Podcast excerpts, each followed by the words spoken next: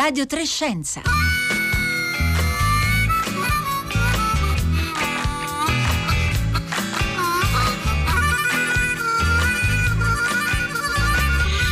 Una manciata di secondi prima delle 11 e 31 minuti. Un buongiorno a tutti da Elisabetta Tora. Ben ritrovati a Radio Trescenza. Oggi è mercoledì 18 novembre. Salutiamo anche tutte le ascoltatrici, gli ascoltatori che ci seguono in streaming oppure in podcast, scaricando, ascoltando le nostre puntate con l'applicazione raiplayradio.it. C'è un rito che è diventato quotidiano per molti di noi dall'inizio della pandemia e quindi in tutti questi mesi ed è eh, un rito che ci porta ad ascoltare con cadenza appunto eh, quotidiana i dati, i nuovi contagi, il numero dei morti e qualche altra informazione. Forse questo ci ha dato per un po' anche la sensazione di essere costantemente informati sull'andamento del, dell'epidemia e anche naturalmente sulla possibilità di, eh, di controllarla, però eh, in realtà i dati disponibili sono eh, molto pochi, ci sono molti dubbi anche sulla qualità di questi dati e eh, da più parti, sia da parte della comunità scientifica che dagli amministratori locali, giornalisti, è arrivata più volte la richiesta di avere tutti i dati in un formato aperto, disponibili per poter eh, ragionare, ma anche per poter capire cosa sta succedendo. Quindi oggi parleremo di questo, di apertura dei dati, di trasparenza, di condivisione, anche di una iniziativa che è stata lanciata nei giorni scorsi proprio per chiedere in modo molto chiaro eh, tutti questi dati. Eh, ci interessa sapere da voi anche qual è la vostra esperienza con i dati, cosa ascoltate, cosa utilizzate come fonte, dove, dove andate a cercare i numeri eh, della pandemia, se lo fate naturalmente. Potete raccontarcelo via sms o whatsapp al 335 5634 296 oppure sui nostri profili social eh, Twitter e Facebook dove ci trovate come Radio Trescenza con il 3 in cifra. Thank you.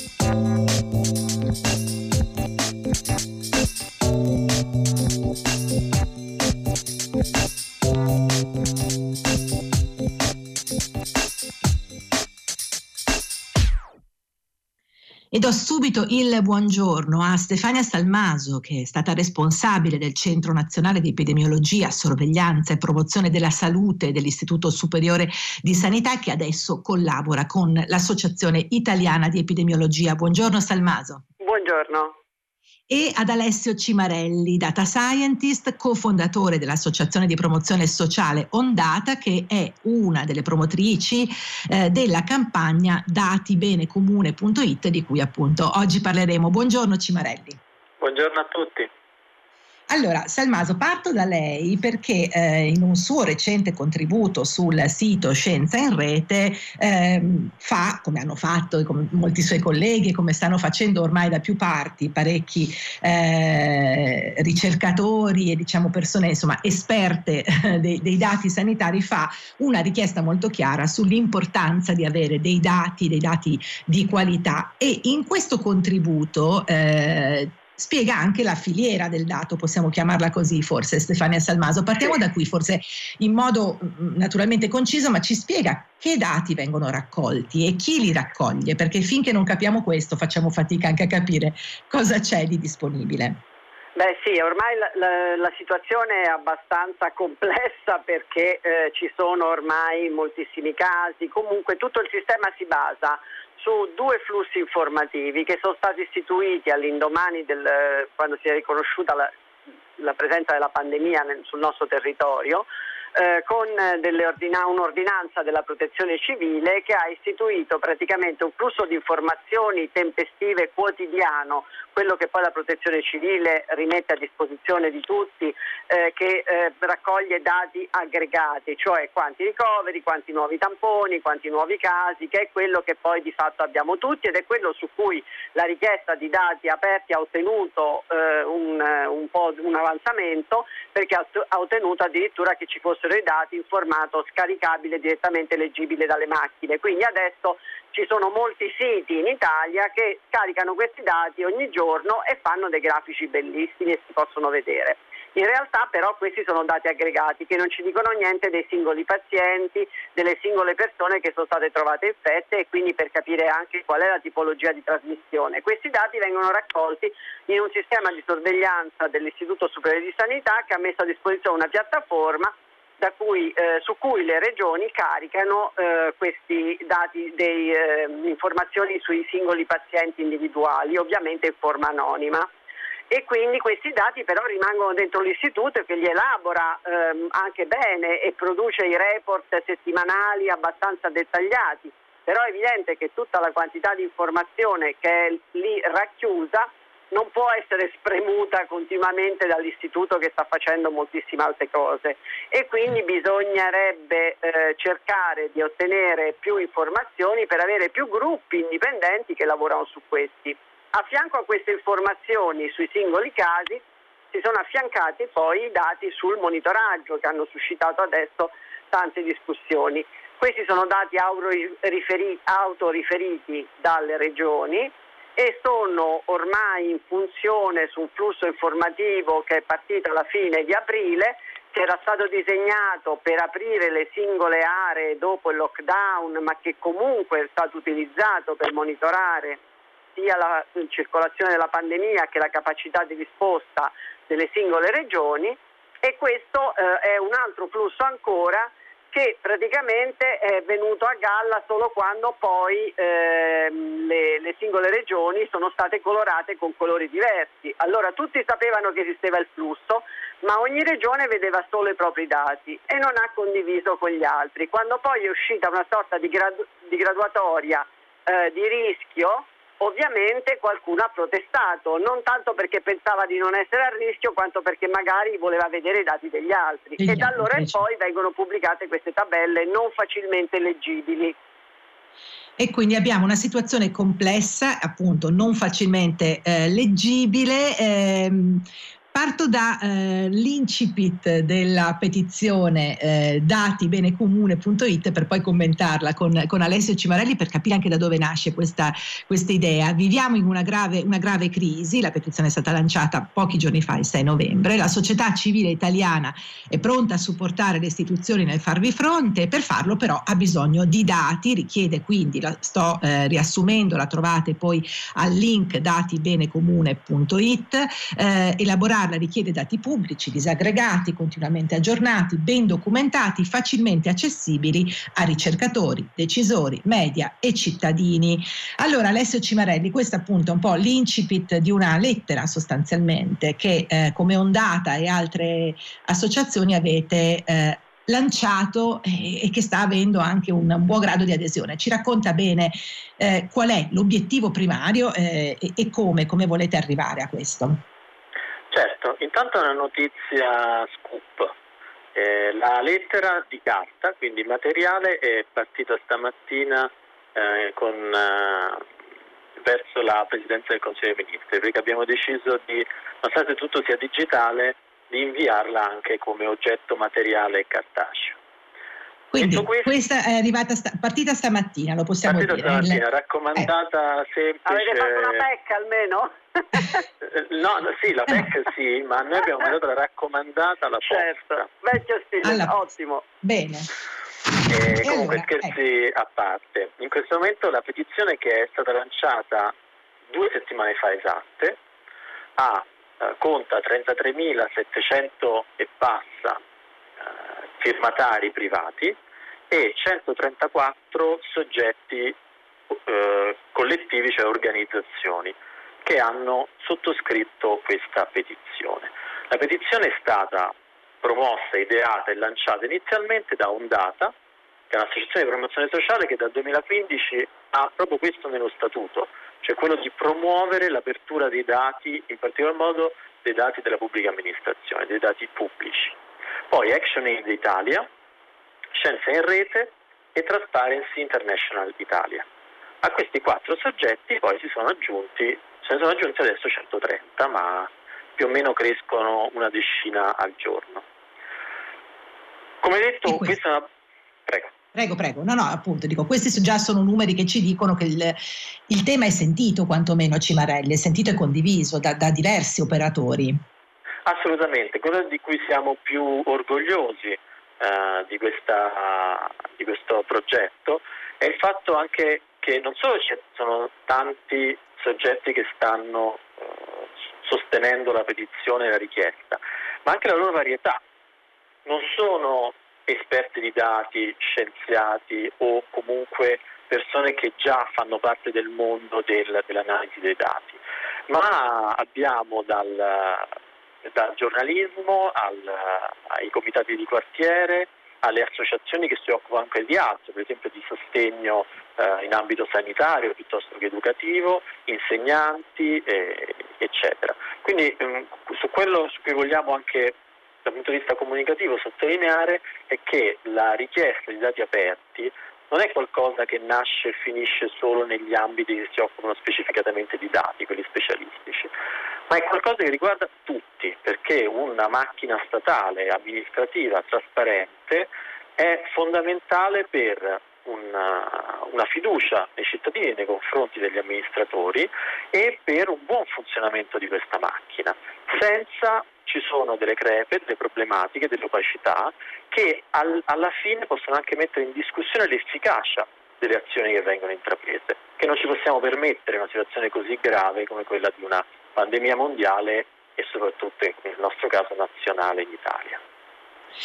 Allora, arrivano già molti messaggi qui al 335 56 34 296, ne leggo alcuni perché ci sono già delle domande per Stefania Salmaso e per Alessio Cimarelli, molti però ci stanno anche raccontando dove cercano eh, i dati. Carlo ci dice, ho notato che eh, le radio e anche i notiziari, a differenza della prima ondata, non riportano se non raramente il numero dei decessi totali in Italia.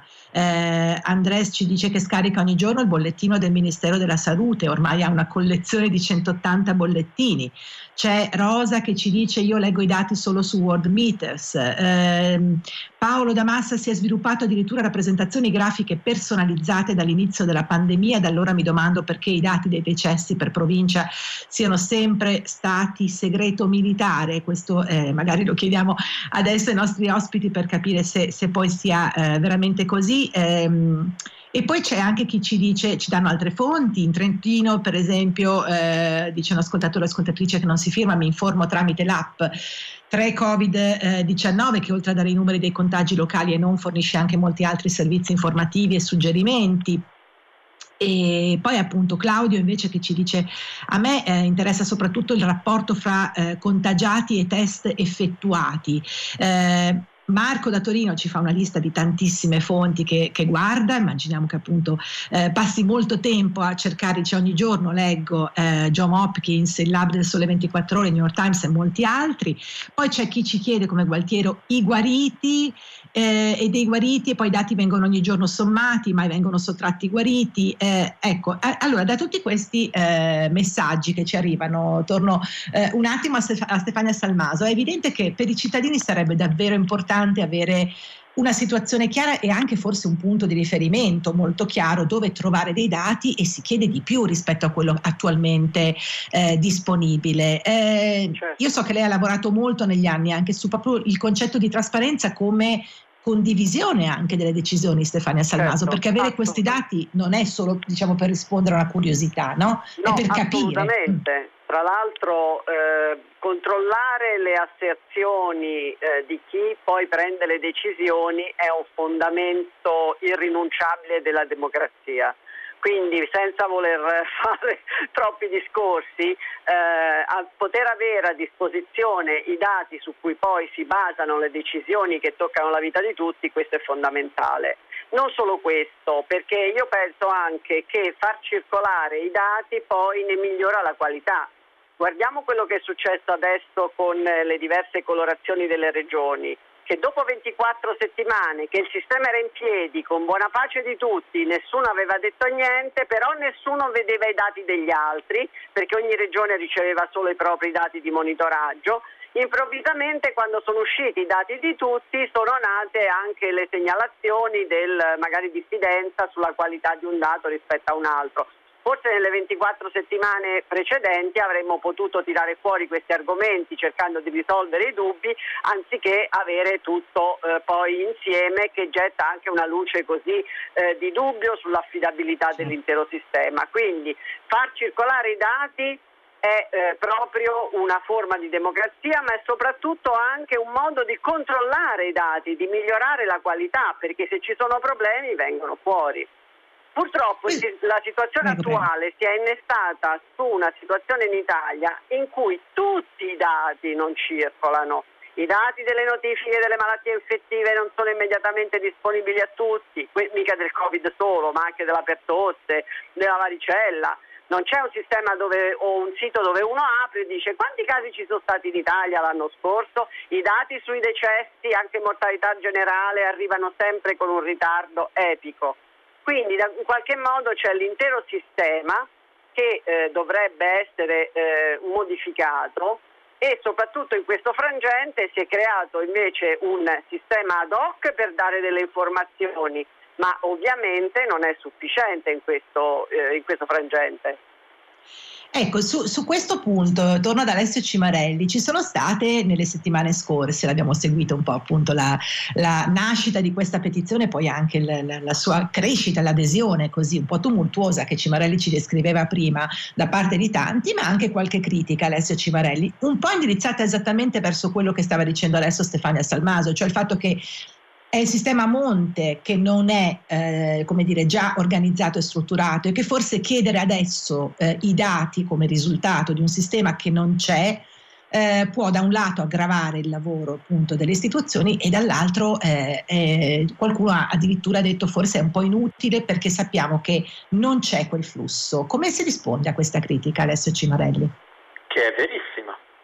La, la questione è che eh, da un punto di vista dei dati e quindi della, dei flussi informativi che abbiamo su un fenomeno eh, sociale e, ma anche naturale, che è quello di un'epidemia in una nazione come l'Italia, noi possiamo vedere la pubblica amministrazione come un grande strumento di misura, come se fosse un, un termometro no? per misurare la febbre.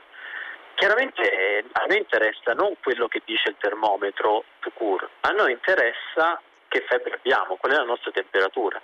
Quindi ci dobbiamo, eh, dobbiamo avere fiducia e dobbiamo conoscere e verificare che il nostro strumento di misura funzioni come ci aspettiamo. Sicuramente la pubblica amministrazione italiana, e lo sappiamo perché sono anni che lavoriamo appunto per l'apertura dei dati pubblici, non è lo stato dell'arte per quanto riguarda la produzione, l'organizzazione, la comunicazione e l'analisi dei dati. Produce tanti, eh, spesso sono divisi in silos, si chiamano informativi, cioè ogni amministrazione ha i suoi, ogni amministrazione produce lo stesso tipo di dati in maniera diversa, i flussi informativi non sono omogenei per tutte le amministrazioni, ma sono molto eterogenei anche con poco controllo dall'alto. E questo fa sì che poi eh, il risultato finale, cioè il numero finale che arriva eh, dalla protezione civile piuttosto che dall'Istituto Superiore di Sanità o altri soggetti, soffre di tutte le problematiche del processo di misura, così come la misura della nostra febbre sarebbe falsa, falsata se avessimo un, un termometro rotto. Questo è chiarissimo ed è verissimo. Chiedere i dati adesso, in una situazione come quella che stiamo vivendo, quando i dati sono chiaramente strategici e centrali per le decisioni, vuol dire, anche dal nostro punto di vista di promotori di, di dati bene comune, quello di far emergere finalmente in maniera più netta possibile tutte le carenze, le problematiche che fino a ieri denunciavamo, tra virgolette, ma non su dati così critici. È adesso che devono uscire fuori le problematiche affinché ci si possa poi organizzare per risolverle in futuro. Il problema è che questa eco anche mediatica su queste problematiche, se avviene solo esclusivamente in, in un momento di emergenza, è evidente che nell'emergenza non si possono risolvere questi problemi strutturali certo. e infrastrutturali. E lo dovremo fare nelle fasi intermedie tra un'emergenza e l'altra, per esempio in estate, nell'ultima estate.